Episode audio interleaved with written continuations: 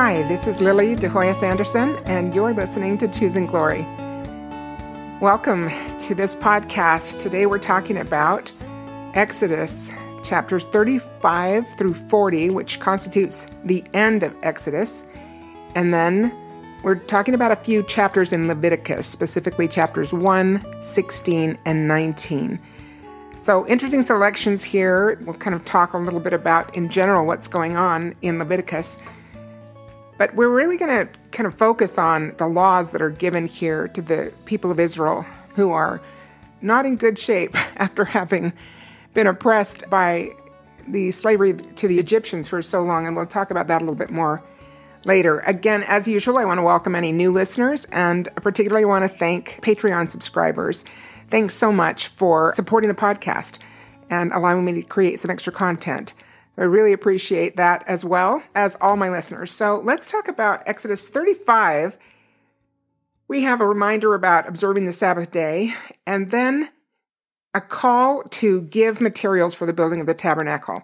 Now, there was a temporary tabernacle that we mentioned before that Moses had entered into to converse with the Lord, but this is now going to be their traveling temple, basically. So, this traveling tabernacle that can be assembled and disassembled but is carried with the children of Israel as they travel in the wilderness for 40 years before they get to the land of Canaan. So, as we did in early days of the restoration, and actually until not that long ago, because it was still in my early lifetime that there were some buildings that were being built by voluntary labor as well as the contributions of the members. And there were like budget assessments and building assessments that were requested by bishops that would bring you in and say, we really need this much from you to build a chapel or when temples were being built. Certainly, even as an adult, when we were building temples, there were times where they would make assessments for the temple that they needed each family to contribute a certain amount, or according to their incomes, they were assessed a certain amount. So, this has been a long-standing practice in the church from the beginnings now, of course, because the church does have the means because of all the tithes that have been collected over these years and how the church has grown and so on, that they have eliminated the need for building assessments in the in the budgets. So there it is a great blessing to live at a time like this where we can have a church that because of our tithes and offerings can support programs in the third world where they couldn't possibly generate enough income from the local residents to build the magnificent temples and the wonderful church buildings that we have in some of those areas. So, really a terrific blessing. But this is the standard way, what it was by the offerings of the people in both goods, material, you know, labor. So in Exodus chapter 35, verse 21, it says, And they came, everyone whose heart stirred him up, and everyone whom his spirit made willing. And they brought the Lord's offering to the work of the tabernacle of the congregation and for all his service and for the holy garments. And again in verse 22, just following, and they came both men and women, as many as were willing hearted. And they brought many offerings, right? So the Lord wants willing sacrifices. He doesn't want us to, to do this out of compulsion. That's not his way. If we want to build up the kingdom, we are to give these things out of our willingness. Now, that doesn't mean you shouldn't pay your tithing unless you're willing to live on 10% less for the good of the kingdom. It means that we should adjust our hearts to not covet our own property and that we should come forth willingly to give these things to the Lord in the payment of our tithes and our offerings or any other way that the Lord asks us to contribute to the kingdom. We make these covenants, right? So anyway, but there's another interesting phrase that I want to point out in chapter 35 of Exodus.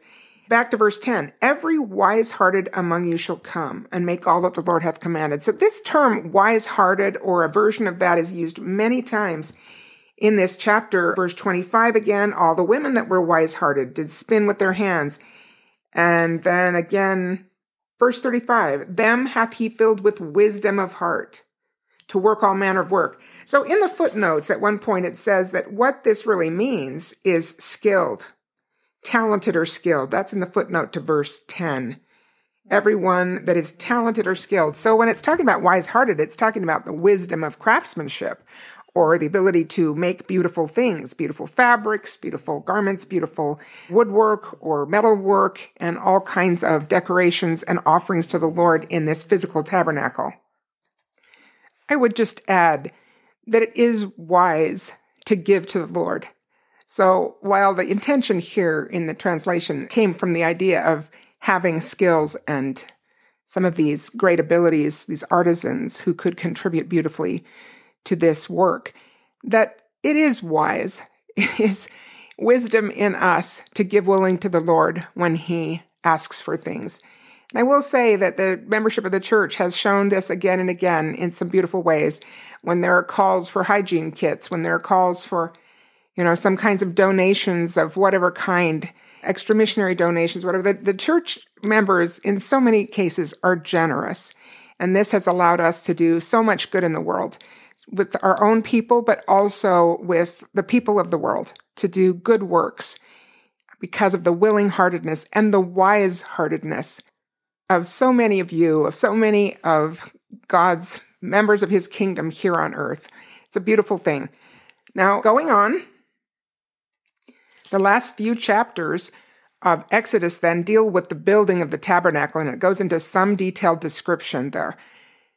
And the whole book of Exodus, just to review, covers about 81 ish years because it begins really with the birth of Moses.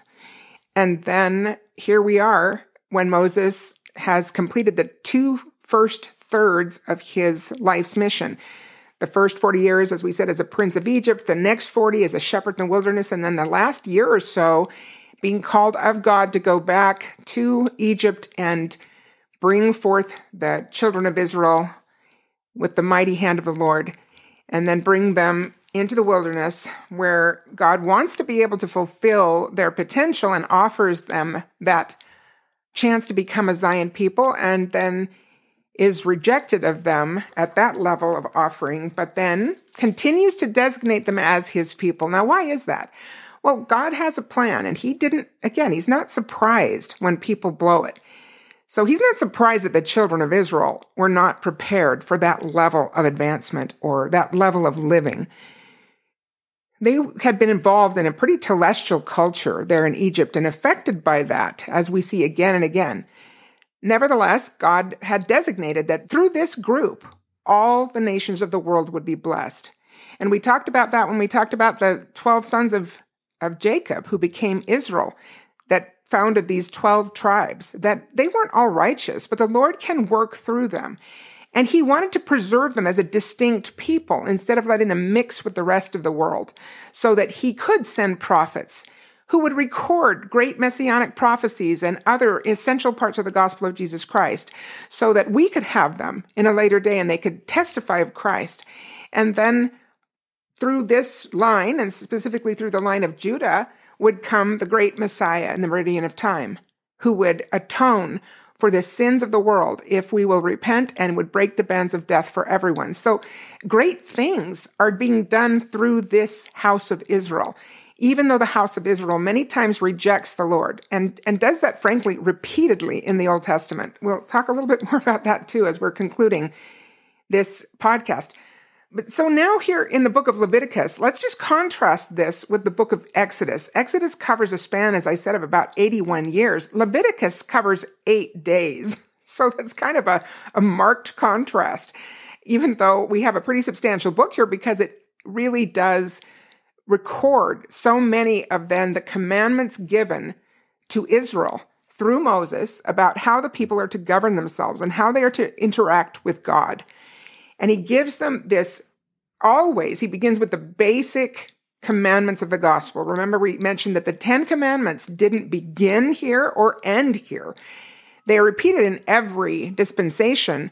And from the beginning of time, these commandments were given to Adam and Eve. They are, form the foundation of any civilized society.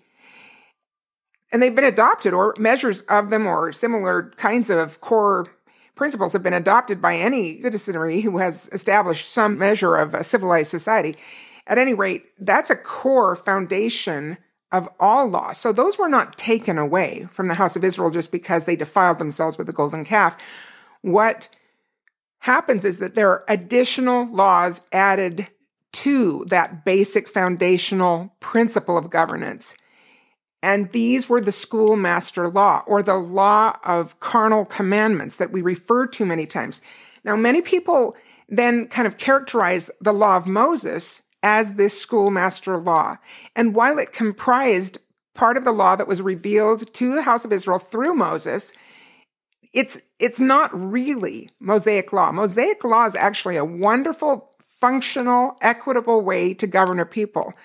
And again, we'll get into some of that detail in a moment, but let's mention that what is mentioned here in, in the beginning of Leviticus are parts of the schoolmaster law. So this is added unto the basic principles of governance in order to try to keep the people occupied enough with remembering God and observing all these different requirements that they wouldn't be as quick to stray, as well as to keep them more separate and distinct as a people and help them to retain that separateness from the other communities around them when they end up settling in Canaan. Now, if you want more information and detail on some of these offerings, you can go to Cleon Skousen's Third Thousand Years volume, which covers most of this time and is really a great explanation. I think Brother Skousen did a tremendous job in helping me understand the law of Moses. I'm going to share a lot of that with you here, but if you want more detail, I would refer you to that book. But just summarizing, we have peace offerings, we have a wave offering or a heave offering, it was sometimes called, another one that is a trespass or guilt offering, a milk or meal offering, and I'm sorry, meat or meal offering, and a drink offering. And these are done like a lot. You know, so, and there were washings that needed to be done by the priests in a certain way, and they needed to spill the blood a certain way and kill the animals in a certain way. And and all of this is described in significant detail in these, in this book of Leviticus. So you can, you can get into that if you're interested. Also were added dietary laws. Health concerns were part of that. God has always cared about the well-being of his people physically and has asked us to take care of the bodies of our temple, the temples of our spirit, I should say. So there are lots of strictures here that are given or directions that are given that really, as we look back now with our knowledge of today, we can see were because some animals carried disease more likely than others or were harder to keep from disease. So some of those dietary laws that had that purpose. Another part of the dietary laws or a purpose of the dietary laws was to keep them separate again from other peoples. While they were going to enter into some trade agreements or have some interaction with other peoples, the fact is that if you can't eat the same way as your neighbors eat, then it, there's sort of a prevention there of becoming too familiar because you're not going to share dinners. You're not going to have lunch together. You're not going to have festivals together because the way you're preparing your food is so distinct from the other people. So while there might be some, hopefully, you know, appropriate relationships, friendly relationships, maybe trade, but there wouldn't be a complete integration or getting too close to other people because they're not going to eat together. Some of the specific prohibitions, and, and one of these that has had a big impact on observant Jews, even today, comes from Exodus 34. And we didn't mention this last week, kind of skipped over this one, but in verse 26 of that chapter, God instructs the children of Israel that thou shalt not seethe, which means kind of like simmer, right? Thou shalt not seethe a kid in his mother's milk. And this has had huge ramifications. It says even in the footnotes, I believe, that one of the reasons that this was given as a commandment to the house of Israel was because that was a pagan practice. It was something done by people who had many gods and worshiped images in some really awful ways. And so God is saying, we are not adopting the practices of pagan organizations or rituals or peoples. So don't do that. But from that has come a whole list of now restrictions in observant Jews' lives when it comes to dietary practice. So you may have heard of the phrase keeping kosher. And you've seen it maybe on some food labels and so on that this is a, these are kosher pickles or these are kosher items. And that has reference to these dietary laws that are still being practiced by many Jews. So keeping kosher has taken from that verse in Exodus 34 one of the big things is dividing the preparation of milk products, any dairy products, from the preparation of any meat products. And even sometimes separating the times of eating so that you don't eat milk or dairy dishes within at least one hour. And some practice longer periods of time like that, up to five or six hours before you're eating meat products.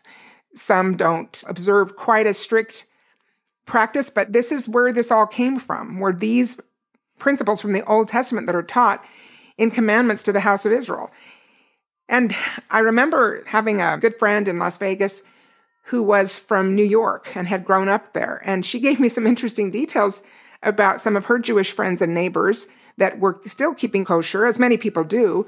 And she said if you were in their house and you were helping to set the table, for instance, you would always ask milk or meat because there were separate dishes and utensils for milk foods and dairy foods as opposed to those that were meat foods. So you wanted to know what was being served so that you would use the appropriate utensils and not mix them again.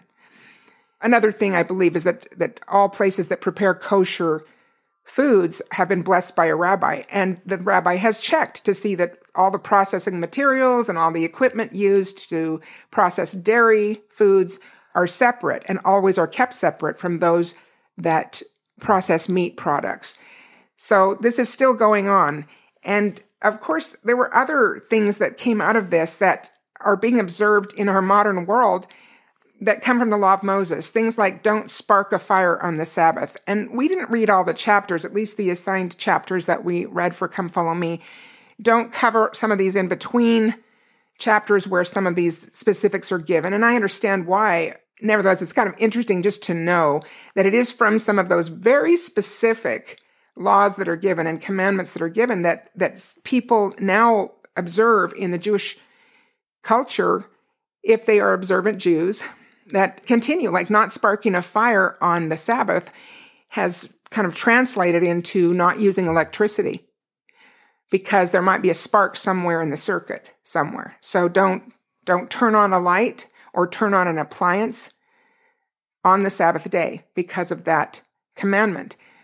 So now there actually, you know, a lot of products that have been created or, or I mean, developed and marketed for observant Jews that are special ovens and ranges that acted kind of like a crock pot where, you know, you could start it on the day before Shabbat, which was, is Friday, and then it would keep your food cooked and warm all through the Sabbath day so that you could eat warm food, but you didn't ever start the machine on the Sabbath because that was prohibited by these laws. And there are lots of things like that. You know, you can, you can take a, a match and light it from an existing burning flame, like a candle that you lit the day before Sabbath.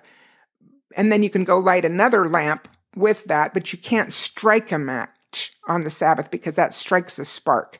So there really, it's kind of interesting to see that many of these laws are still being lived by conservative or at least Orthodox Jews or anybody who decides to be observant at that level in the culture of Judaism. Some larger facilities, like apartment buildings or hotels back east where there is a higher concentration of Jews, will have Sabbath elevators so that you don't have to touch a button in the elevator to designate which floor you want to go to on the Sabbath day. It just stops at every floor. So it might take a little longer to get to the fifth floor, but that way you're not the one pushing the button, which might set a spark somewhere along the line because it's mechanical and it involves electricity.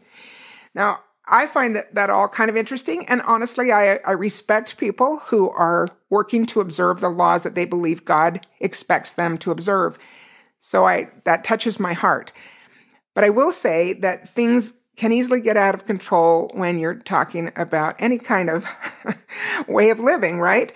Because sometimes people think if less is more, just think how much more more is. So there was a whole book that has become an important book in the Jewish religion called the Talmud, T A L M U D. The Talmud. Now, it's not the Torah. The Torah are the five books of Moses Genesis, Exodus, Leviticus, Numbers, Deuteronomy. Those are the Torah, the sacred scrolls. But the Talmud, which is not given by revelation, contains a lot of the rabbinical discussions and debates, mostly from around the second to the fifth century after Christ, where rabbis would discuss the laws given in the Torah and essentially make a fence around the Torah. In fact, the Talmud has been called that, a fence around the Torah. In other words, if in the Torah, in the revelation of, of the laws given to the house of Israel, if it says not to do work on the Sabbath day, then it came up as a question, well, can you walk on the Sabbath? Well, how many steps can you walk? And these rabbis would debate how many steps constituted observance of the Sabbath and how many steps violated the commandments regarding the Sabbath. So there, some of them are quite fascinating. I remember reading some that were about whether or not a woman could show a curl under her headscarf on her forehead.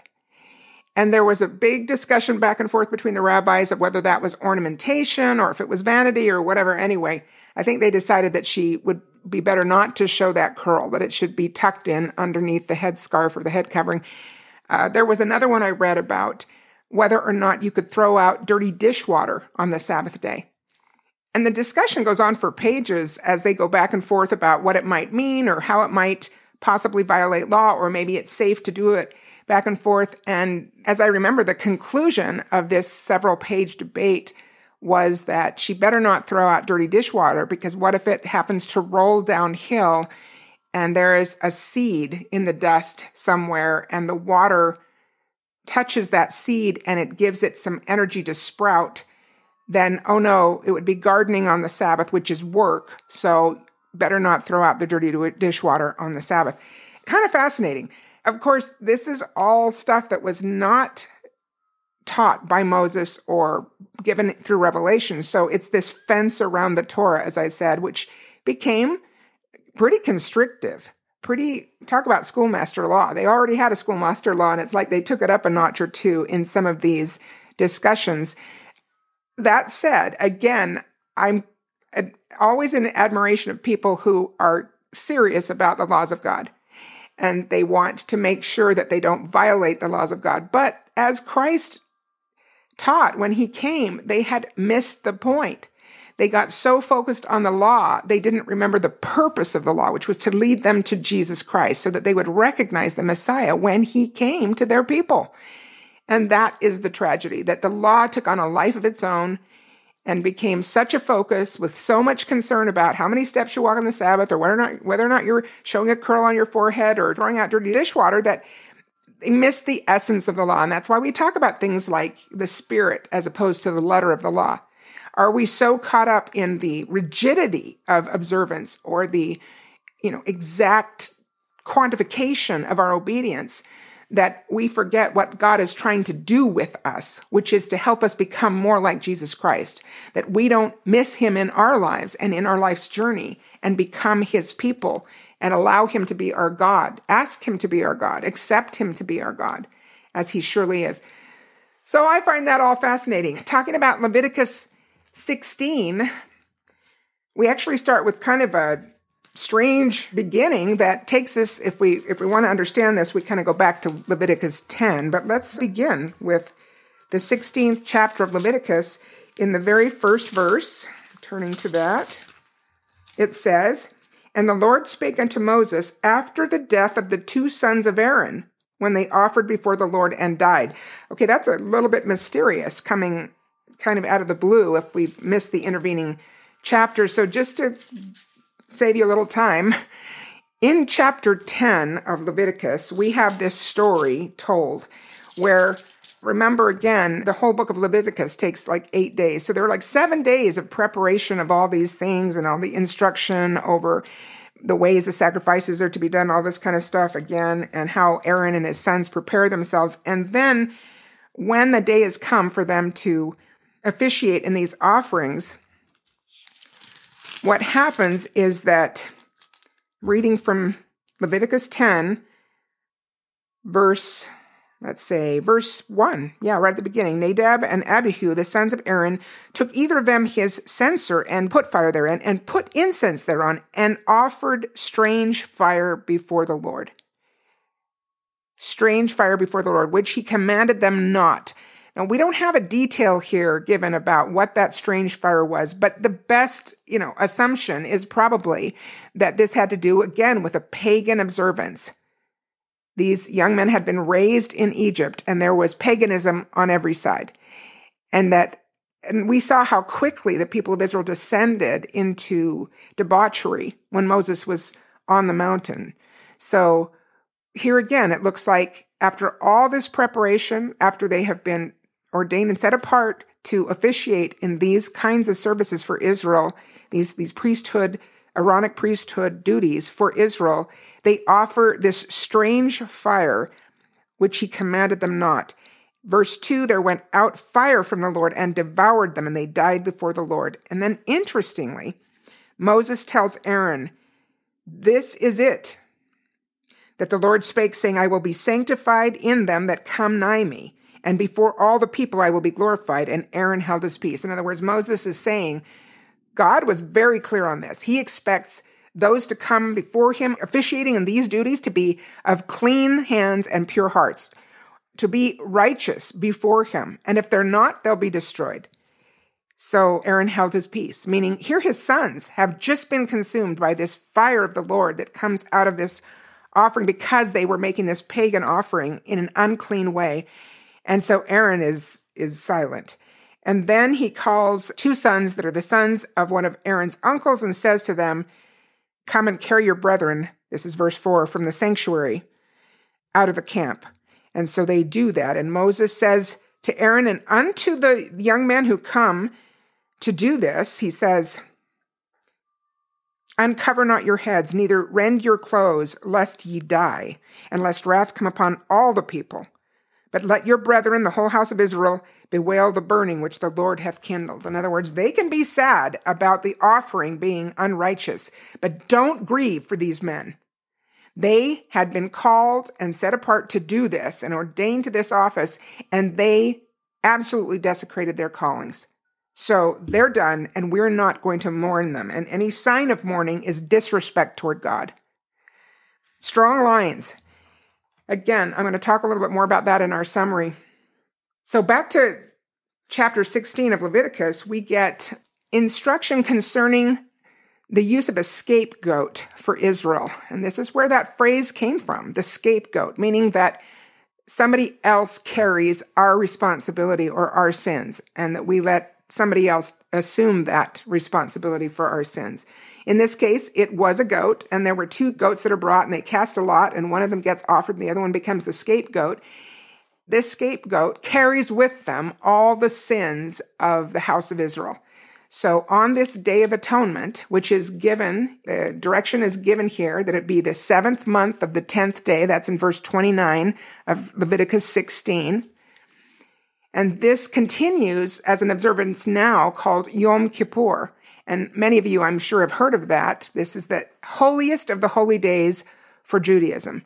It's the holiest. Some people think Passover is the holiest time, and that is a very important time in the observance of Judaism. But the most holy day is Yom Kippur, which comes shortly after the Jewish New Year, Rosh Hashanah. Anyway, Yom Kippur is the Day of Atonement. And on this day, people are to symbolize that they know that Christ ultimately would carry our sins. Now they missed Christ. They don't believe that he was the Messiah. So they're still waiting for him. As far as their doctrine teaches, nevertheless, this was a symbol of Jesus Christ who would carry our sins. And they would put all their sins upon that goat. They would confess all their sins, and it was then to be carried by this symbolic scapegoat. And then that scapegoat was driven out of the camp and not to dwell with them anymore, but to be out in the wilderness and, and carry the sins away. Again, in reference to the fact that we would have a Messiah that would give us a chance to escape from the bondage of sin if we repent. Today, again, it really varies depending on how observant people choose to be in Judaism. Nevertheless, it's recommended that there be about 25 hours of fasting, which is abstaining from all food and water. And even some rabbis would say that includes no brushing of teeth because there's water that might be swallowed.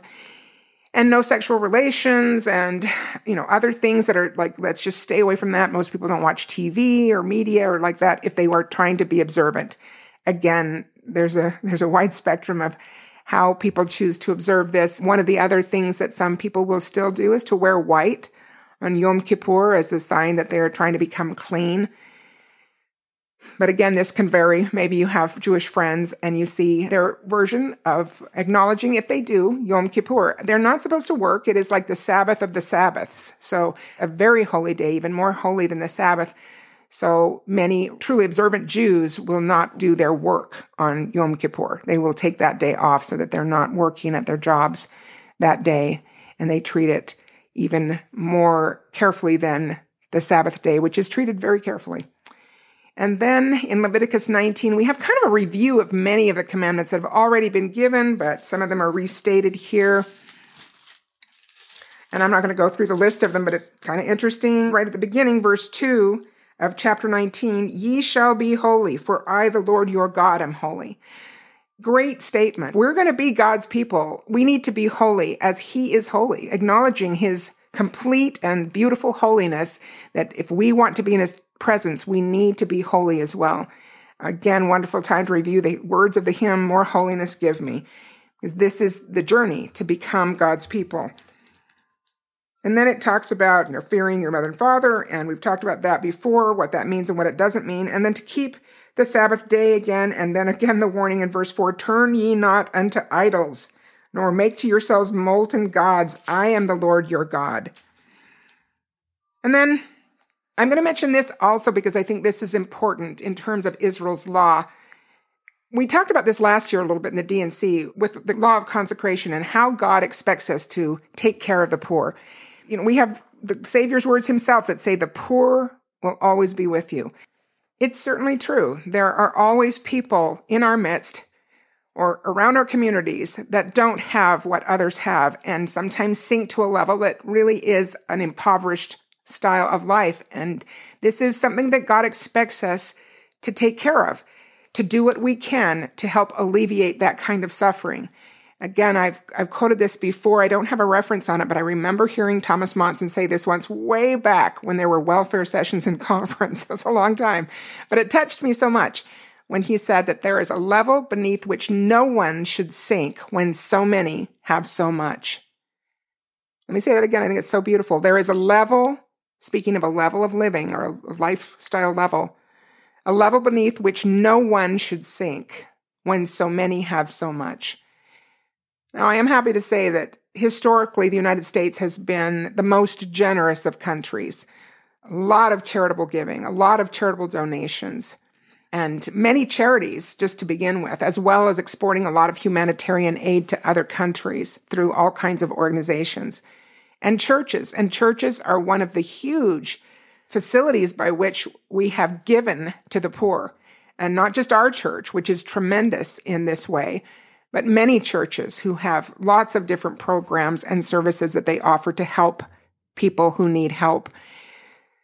In fact, I read just a headline or a line or two of an article the other day that talked about how, with our current economic issues concerning like the growth of inflation right now that has been so rapid and creating problems for people that donations to churches are down. So there's concern that there will be less with which to help the poor and those who, who require help. So it's a concern. It is a concern that we not stop this. And of course, with church attendance having dropped dramatically over the last many years in the United States as well as in other places, we have heard that there is a lesser resource to work with because people are not as involved in giving through their churches. So charitable organizations and efforts are, are somewhat diminished, which is always tragic. One of the things that God put immediately into the law of Moses that is quite beautiful is here in Leviticus 19, starting with verse 9. And when ye reap the harvest of your land, thou shalt not wholly reap the corners of thy field, neither shalt thou gather the gleanings of thy harvest.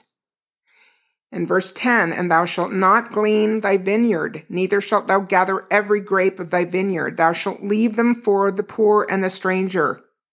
I am the Lord your God. This was an intrinsic part of the welfare program, basically, which now we're calling the self reliance program. And that's good because the people were not to be coveting their own property to the point where they have to go and glean every little grain or, or fruit from their fields.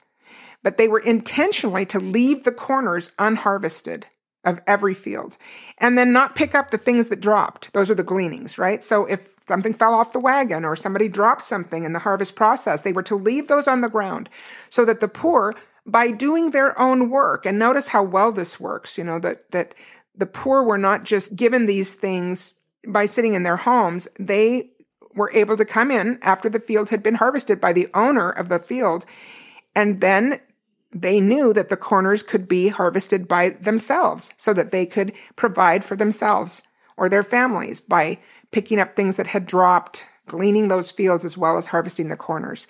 So they did the work that was required for them to then take that food home, but the food was left there by the owner of the field, recognizing that this is this is an interrelationship that needs to be honored by Israel and all God's people, that we not squeeze every little penny out of our work, so to speak.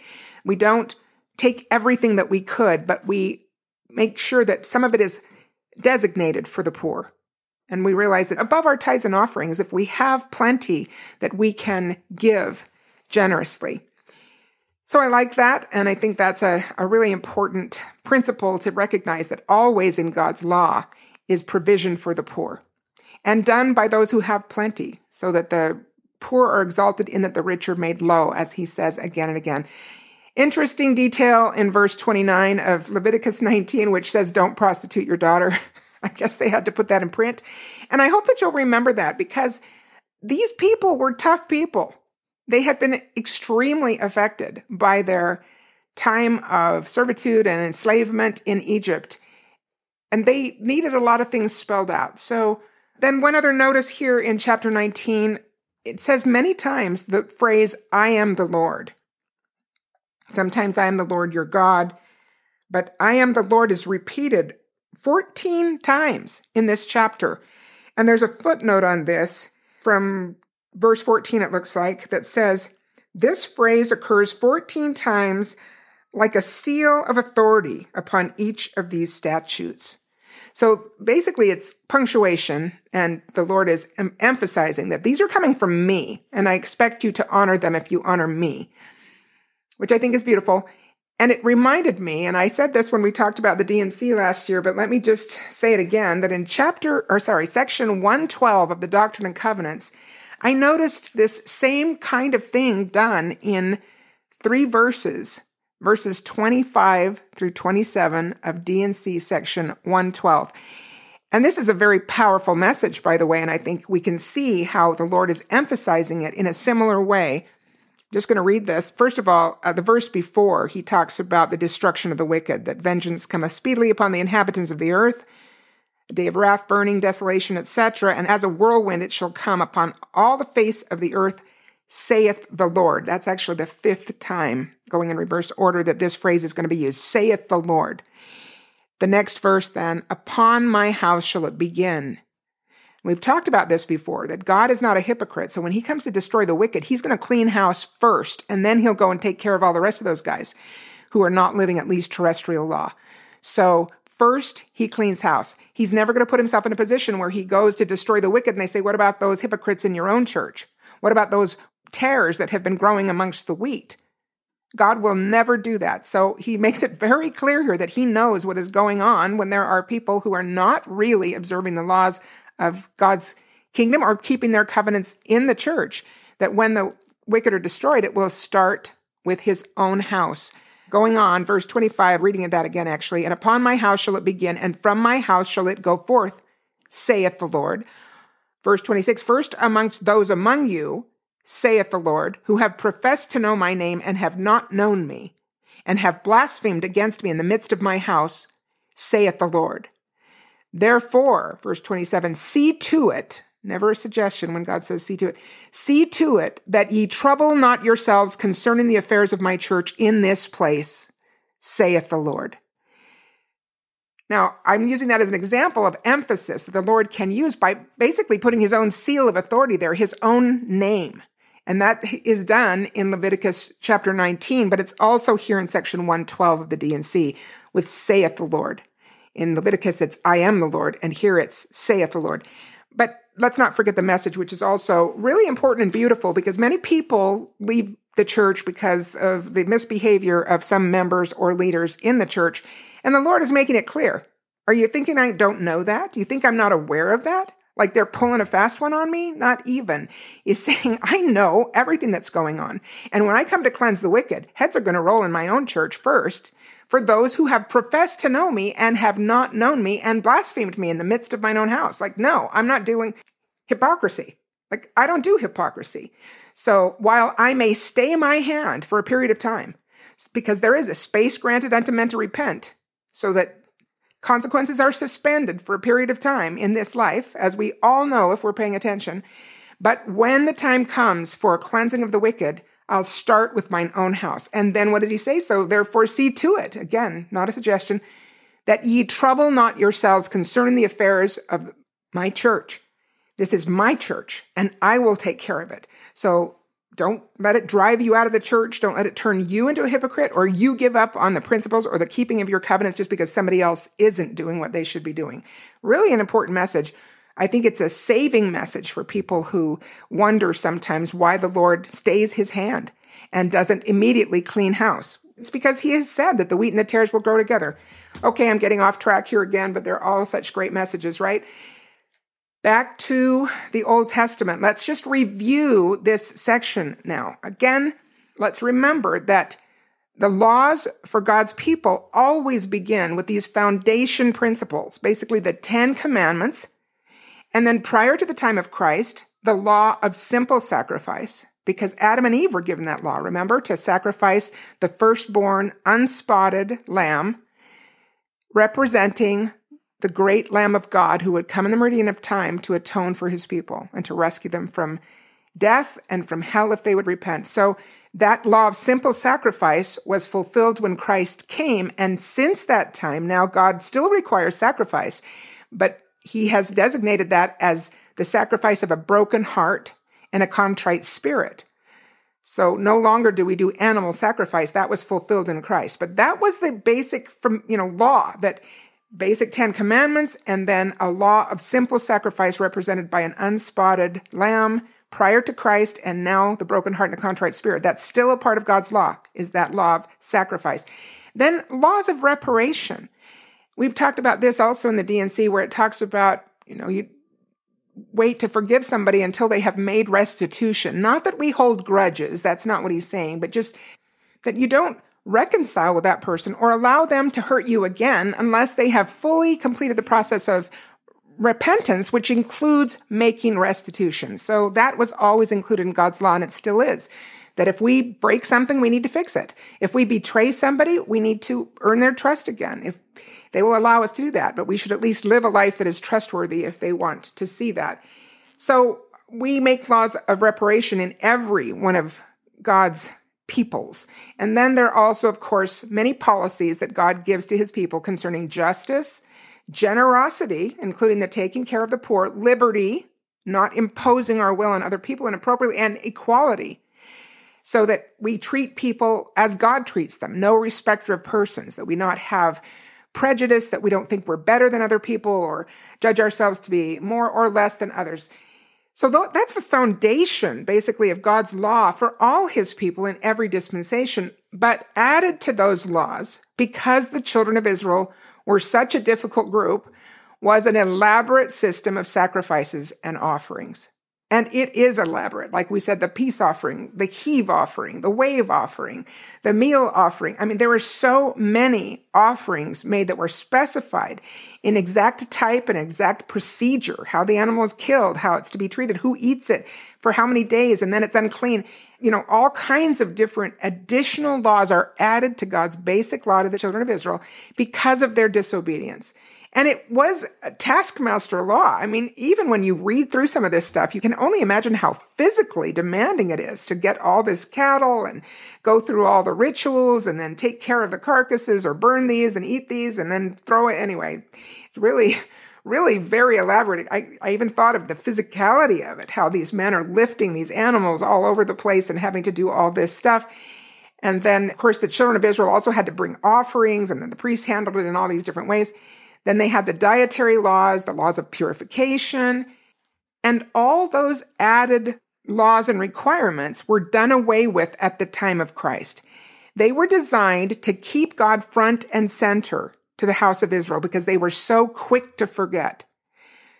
So yes, it was elaborate. Yes, it was time consuming. It, it really did get their attention. If they were going to keep all those different requirements, they were busy a lot of the time in fulfilling those different laws and requirements and sacrifices.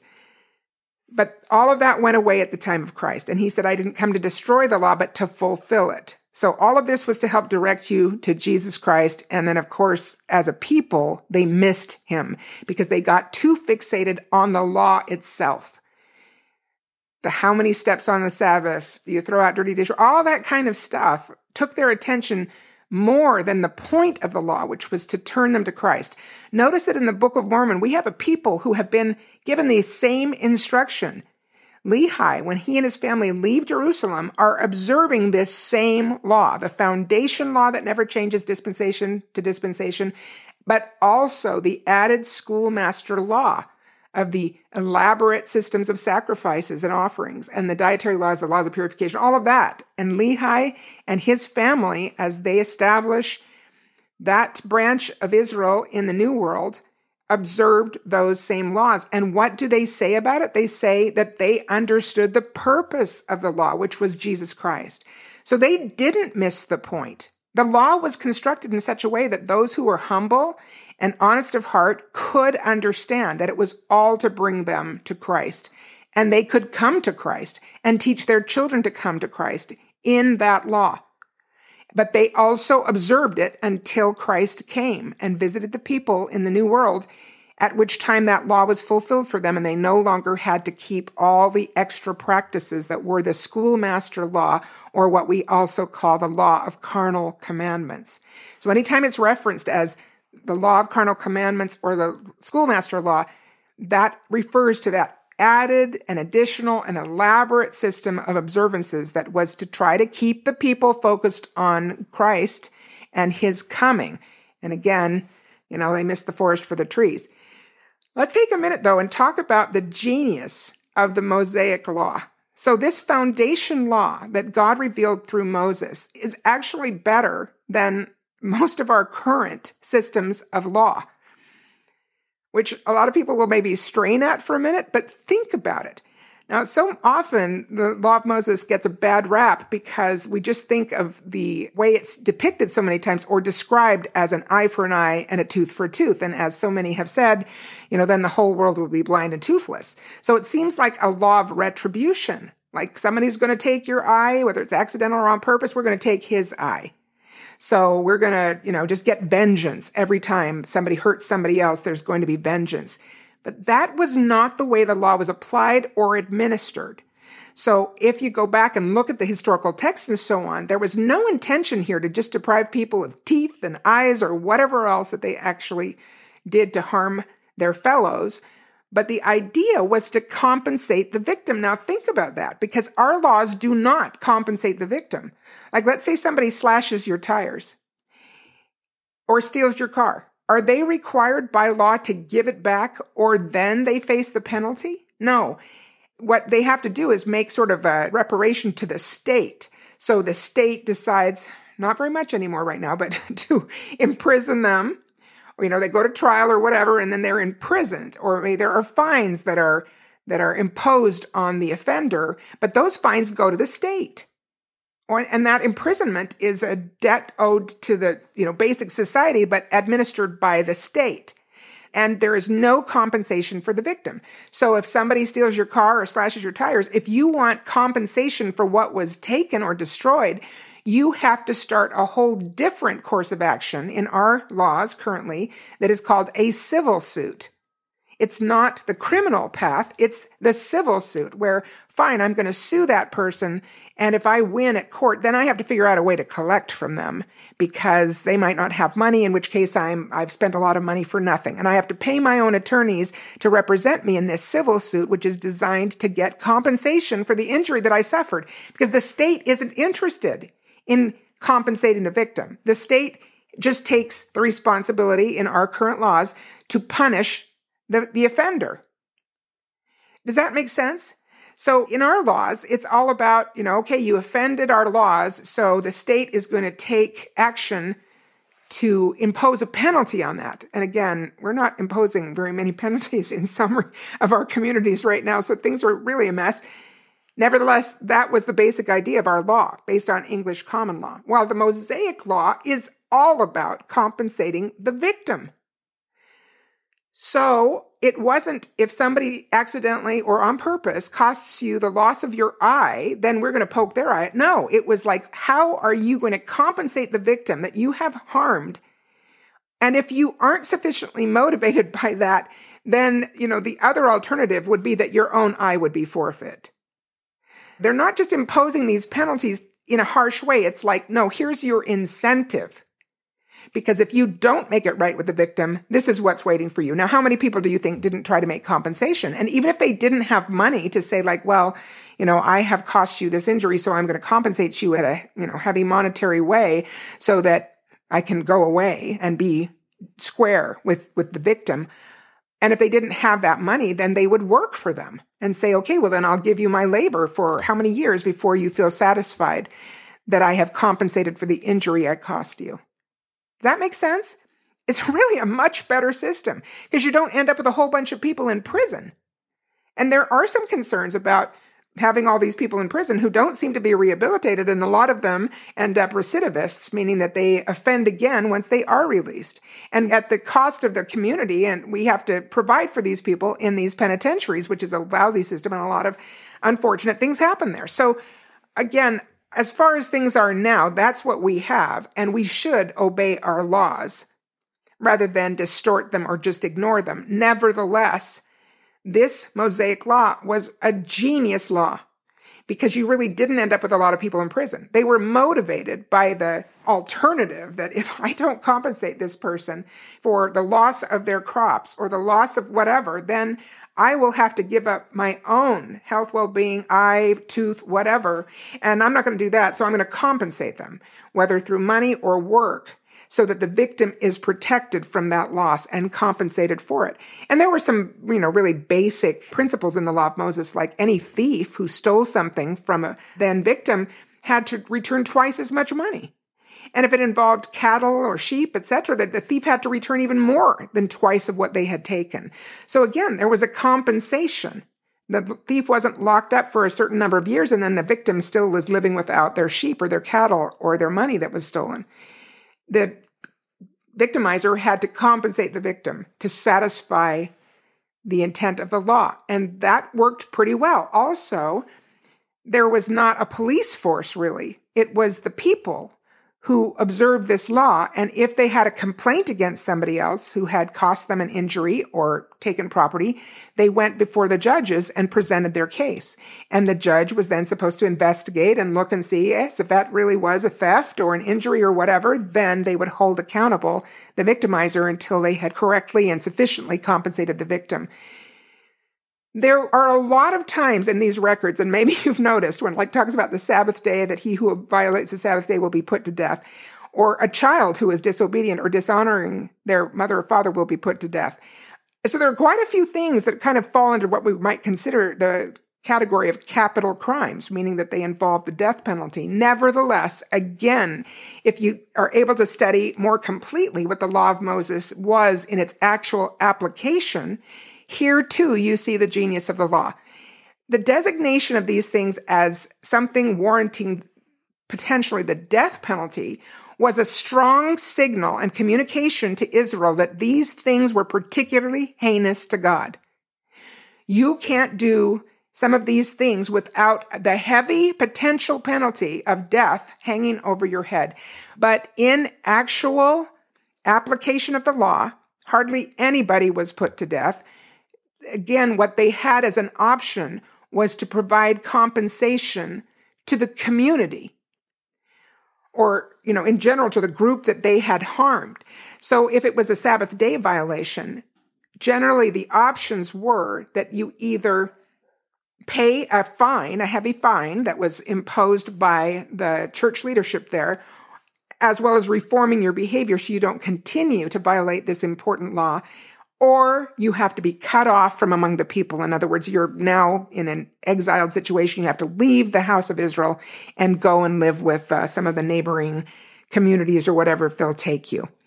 So that was generally the application of these capital crimes. So don't get too freaked out when you would see that, like, gosh, if you don't keep the Sabbath day, they're going to kill you. That's really not how it was applied. But that emphasis, as by calling it something that was worthy of death, was to emphasize that the Lord was saying these particular behaviors are particularly offensive to God and to the community. So they were designated that way. The one capital crime that was enforced in the house of Israel or was intended to be enforced was first degree murder. So first degree murder, as you may understand, is not just, it's not manslaughter. It's not an accidental behavior that results in the death of somebody else. It's intentional. It's premeditated. The intent to kill is there. It comes from hatred, as the Lord explains in the New Testament, that it starts with hatred and disrespect of a person to a point where you want to take their life and you plan to do so and carry out the plan. It is first degree premeditated murder with the intention to do that kind of ultimate harm to somebody and end their life. And in that case, there was no option but death. So first degree murder was punished by stoning. And the people were to do that. Now, another safety plan in the law of Moses was that before the sentence of death could be carried out, the accusers had to be the ones to first cast the stone. So any accusers and the witnesses who backed them up and said, yes, indeed, this person was guilty of premeditated murder, they had to pick up the stone and first start the execution of the of the convicted killer, of the con- convicted murderer. And that was a pretty strong inhibition towards those who were trying to falsely accuse. It, it, was a pretty good deterrent against people who were just going to accuse their neighbors of murder because they would have to pick up the stone and be the first ones to start that execution. So, you know, they had to think carefully, am I willing to take it to that point and not just falsely accuse people? So there was a protection there as well. And of course, there had to be two witnesses to a capital crime, at least two witnesses, not just one person could accuse their neighbor of something so heinous. So a big takeaway that I hope you can get from these chapters is that although God is often painted as an harsh God in the Old Testament. And many people still would say, oh, you know, the God of the Old Testament is a harsh, punitive, angry God. But two points. First of all, the law of Moses is not nearly what it sounds like at first glance. They were not going around poking out eyes and pulling out teeth. And they weren't just stoning everybody either. They, it was a system of compensating the victim and these penalties were held in reserve so that if they didn't make a motivated effort to compensate the victim in an appropriate way at an appropriate level, then those penalties were right there waiting to be imposed. Very seldom did it come to that point because people were very motivated to compensate the victims, which made for a much better outcome than just imprisoning somebody or casting everybody out of the community. Also, look who God was dealing with and this is another super important point. Look who he was dealing with. Moses was not up that mountain even a full month and a half before they were involved in debauchery and sexual sins of the worst kind in honor of pagan gods and giving those idols and false gods the credit for having taken them out of Egypt, saving them from slavery in Egypt. So these people are weak. They are incredibly weak. They are quick to disobey and very slow to obey. So God imposes this huge law of lots of observations to try to keep them focused on changing their ways from the ways of idolatry and these horrible, licentious, debauched, evil practices that they had seen from the pagans around them and, and to try to bring them to a place where they can actually come to know their God and their Savior and be saved if they will come to a place of obedience. Now, as we'll see in the rest of the record of the Old Testament, these people were not very consistently successful at any of that. They often went after their neighbors' gods. They wanted to be like their neighbors and they were constantly involved in those kinds of practices. And the prophets are forever lamenting and calling them back and trying to get them to pay attention to what Israel's God offers to his people and what he offers to us now. So he was working with a very weak people. In fact, I want to talk about that for a second because it has occurred to me just as I've gone through life and observed different things in history as well as things more currently it becomes clear that people who have been oppressed by some kind of authoritarian rule, like a really oppressive rule, like slavery for the Israelites in Egypt, or also like those who lived under communist Russia. Remember, the USSR was a very authoritarian rule. What about the people also in communist China who continue to live under a very authoritarian government where freedoms are incredibly limited? And that at any moment, if you're seen as an enemy to the state, you know, off you go. North Korea is another one. Cuba has been that way. So another one that was maybe less obviously so was Franco's Spain. There was a General Francisco Franco. In fact, he called himself Generalissimo because that's kind of like this ultimate general, Francisco Franco, and he was the dictator in Spain for many years. In fact, when I was there on a six month abroad trip with BYU. He was still in power at that time. We actually left Spain just a couple of years before he died in the mid 70s. And then the government changed to a prince that became the king of Spain. But during the time that Franco was there, they'd had that bloody, horrible civil war where half the country really was trying to resist his rule and they were treated incredibly harshly, many of them executed you know, slave labor was used or prison labor was used to build monuments to Franco. I mean, it, it was very tender and painful situation. There's a lot of still a lot of hurt from people whose families were were hurt by Franco and his government. I won't go into it. It's very interesting to me. They actually just reburied him and they took his body out of this beautiful monument called Valle de los Caídos. And it was very controversial and it took a long, you know, but because the wounds are still there in Spain. So what happened after that? I mean, Franco had kind of an iron fist on the whole country, right? And after that, Spain went a little nuts and the mafia really increased and pornography and sexual crimes and so on really increased as well as the whole sex trafficking thing. And this happened also in the USSR. Once the Soviet Union fell and communism there kind of ended, people were not equipped well to deal with things. And so crime really proliferated. And again, you've heard about the Russian mob and how scary they are and sex traffickers from there and a lot of, a lot of debauchery again that ensued after they had been controlled with this iron fist. And one of the reasons that I've considered about that is that the people who don't have freedom don't get to practice using their agency in good ways because so many decisions are made for them. Now, I know there's a difference between agency and freedom, and you can never lose your agency when it comes right down to it, because we can always choose to worship God or not, even if we are being oppressed under authoritarian rule. Nevertheless, the exercise of freedom to make decisions and so on and make good decisions is very circumscribed and sometimes taken away from people who are being governed in such an authoritarian, oppressive manner. So, one example that I was talking with Chris about was our time when we served in the prison. And since then, we've gone back to do different presentations in the prison. But for a while, we were actually called to teach Sunday school in one of the branches of the prison. And we had to go through a training so that we could be accepted by the system as, as regular visitors. And they did this training and I don't remember a whole bunch of it. I mean, it was useful stuff, but the thing that I remember the most is that they told us that when people are in prison, they make about three to four decisions per day. That's it. Three to four decisions per day. Like when do they go to the bathroom? Maybe. Or which of the cafeteria choices they get, or whether they go to the library or to the yard. And it depends on their behavior as to how many of those choices they really get to exercise. So there are very few decisions that people make when they are imprisoned. And then consider that it's basically the same, at least in terms of limited decision making under authoritarian or oppressive rule.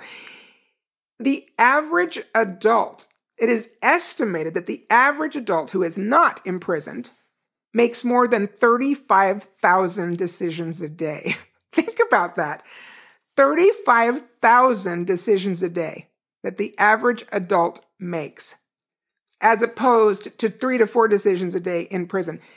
So consider, and this is difficult when prisoners leave prison. It's legendary how difficult it can be to get back into a normal life.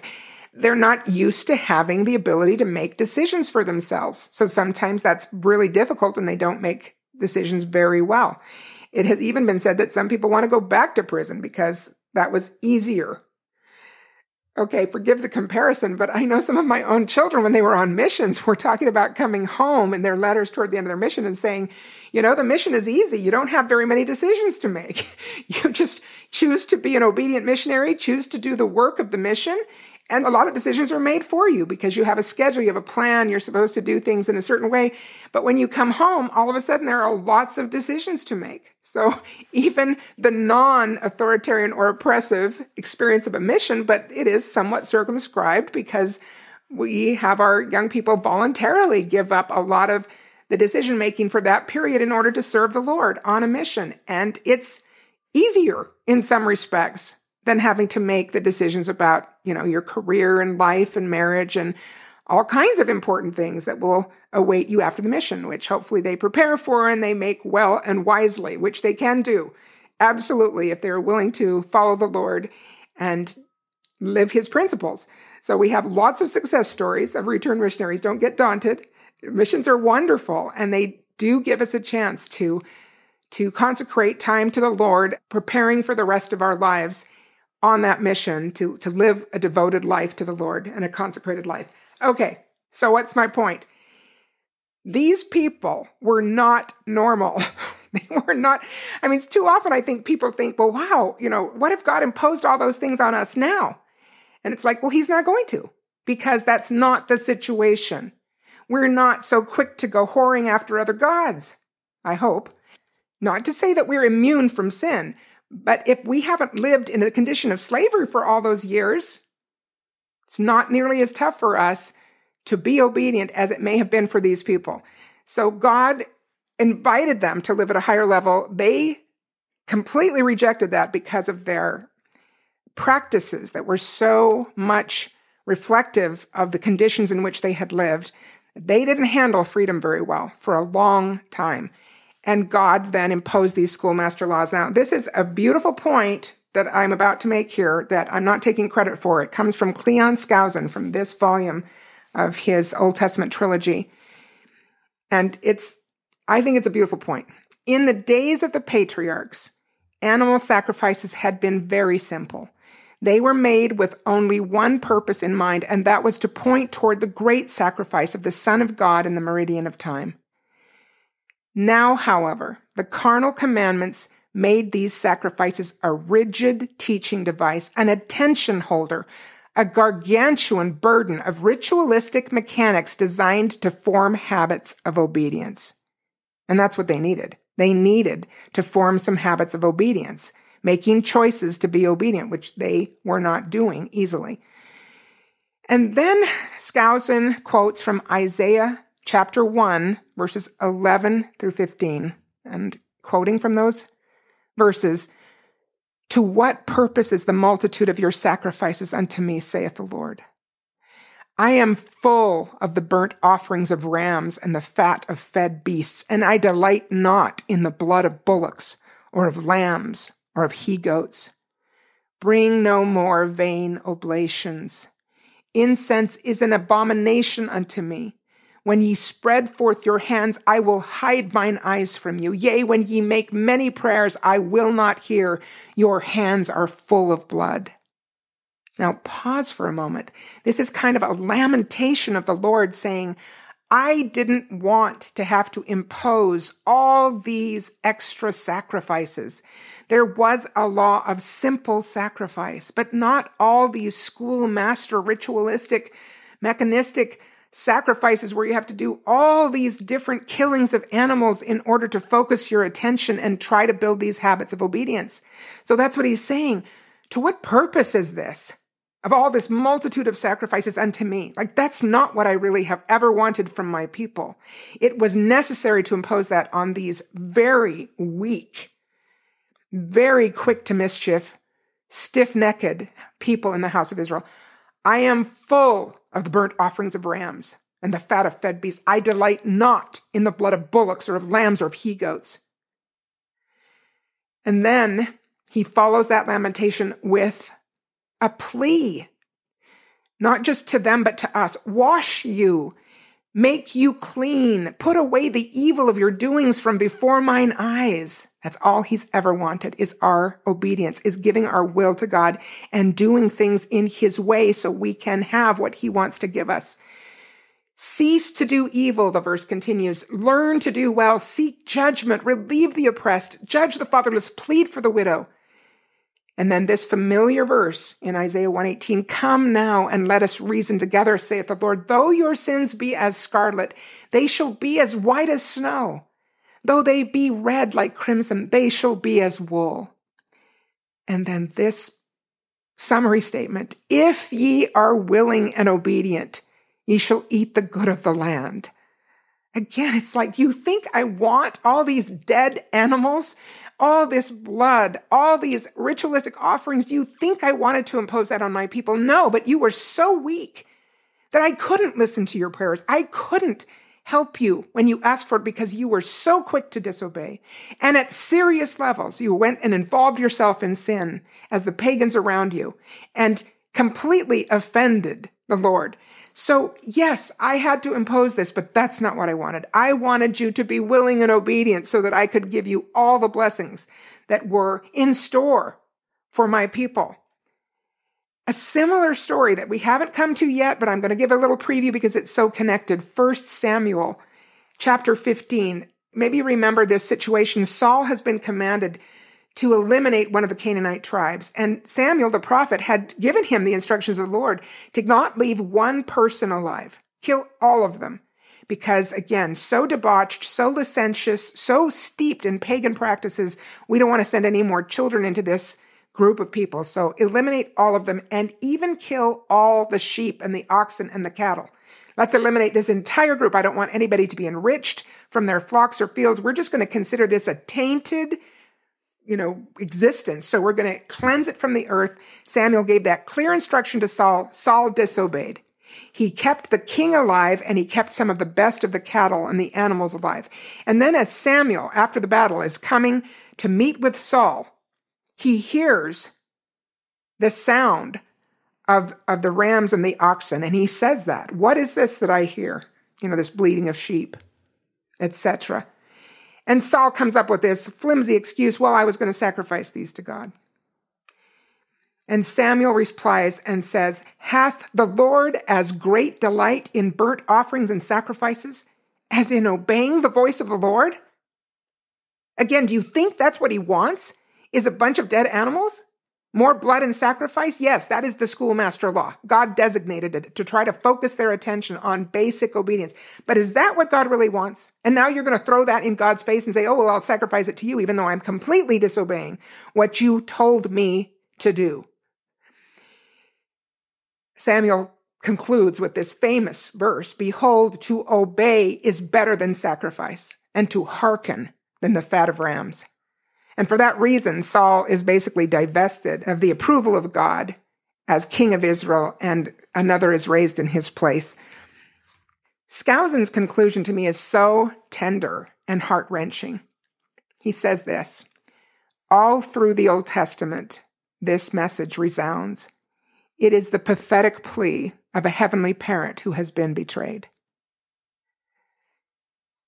May we keep that in mind.